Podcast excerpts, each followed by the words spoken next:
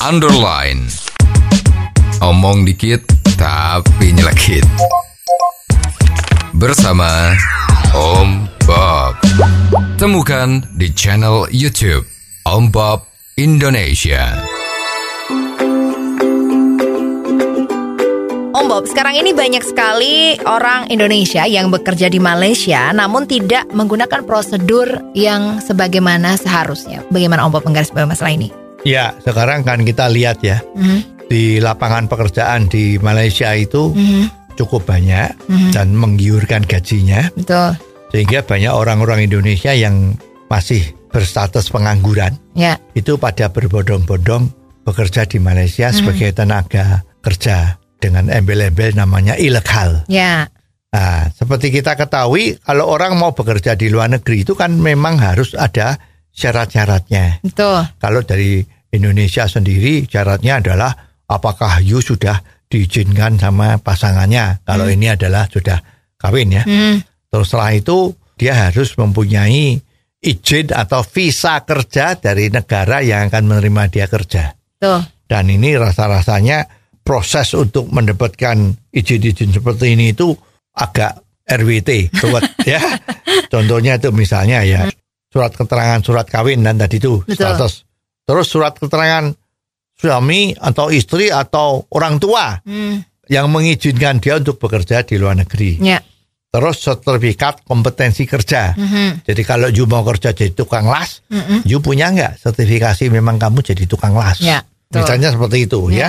Terus surat keterangan sehat dari pemeriksaan Mhm, dan psikologi ya. hmm, Di samping paspor ada visa kerja ya, Ya. dan juga perjanjian kerjanya gitu ya. hmm, Terus setelah itu adalah perjanjian penempatan pekerja migran Betul. ya. Jadi ada kalau nggak salah itu ada delapan Hmm. dokumen yang harus disiapkan. ya, Nah biasanya kalau orang-orang mau cari kerjaan ada pengurusannya susah seperti ini ya mestinya ada jalan lain hmm, yang diistilahkannya itu jalan tikus ya.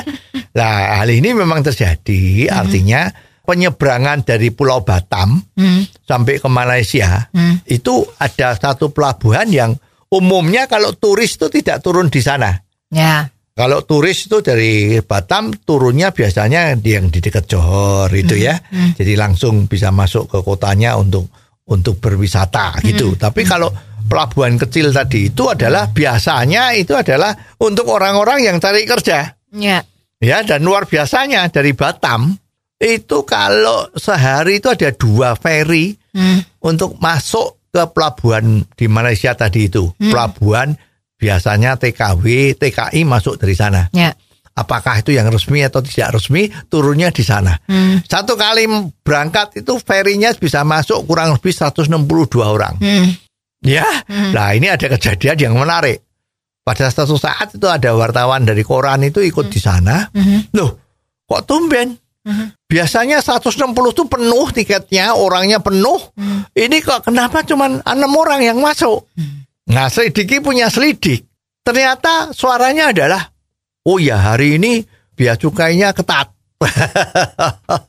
Ya, ya, karena ini semua bea cukai maupun imigrasi ya. Jadi imigrasi dan bea cukai itu ketat. hmm, Ya, jadi kalau ada uh, orang Indonesia yang mau keluar ke pelabuhan tadi itu, mhm. Selalu kan dicegat ada pemeriksaan pos pemeriksaan dari imigrasi. betul. Ah, kalau memang kelihatan TKI ya mana surat-suratnya 8 dokumen tadi itu. Hmm, Ya. Mhm. Nah, ini biasanya orang ya menunggu. hmm, Kalau lampu merah, eh, istilahnya lampu merah. Kalau bagian imigrasi itu kerjanya lagi serius, hmm, itu memang diperiksa. Kalau lu nggak punya visa kerja nggak boleh masuk, Ya. nggak boleh lewat. Jadi nggak bisa naik ferinya itu. ya, ya, Eh, tapi kan dalam sebulan itu yang tidak perlu seperti itu, artinya dalam sebulan itu yang seperti itu ketatnya itu bisa dihitung pakai paling 5 atau 6 hari. Lainnya itu lolos semua. Jadi 160 penumpang itu sehari dua kali itu masuk terus. Ya.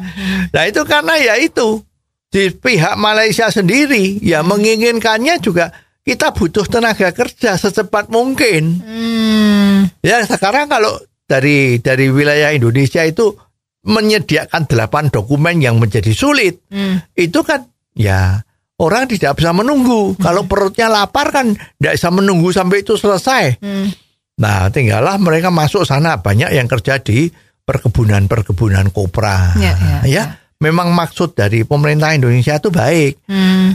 dengan dalih agar nanti kalau you bekerja di Malaysia, Ya.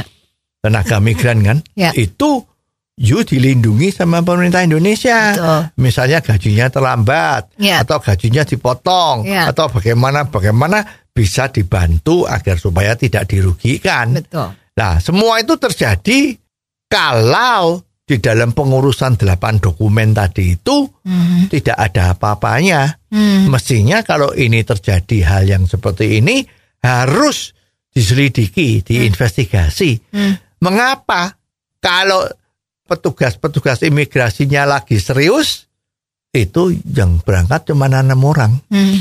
Tapi kalau lagi tidak serius, kenapa 160 penuh? Ya, ya. Ya, ini ada apa? Ya. Nah, ini harusnya diselidiki, Hmm. baru dijadikan peraturan. Ya. Dan kalau peraturannya sudah jalan, harus diawasi dengan betul. Hmm. Apakah peraturan-peraturan jadi itu dijadikan alat oleh oknum-oknum Ya. untuk mencari keuntungan pribadi? Hmm. Nah, ini kan sudah rahasia umum kan.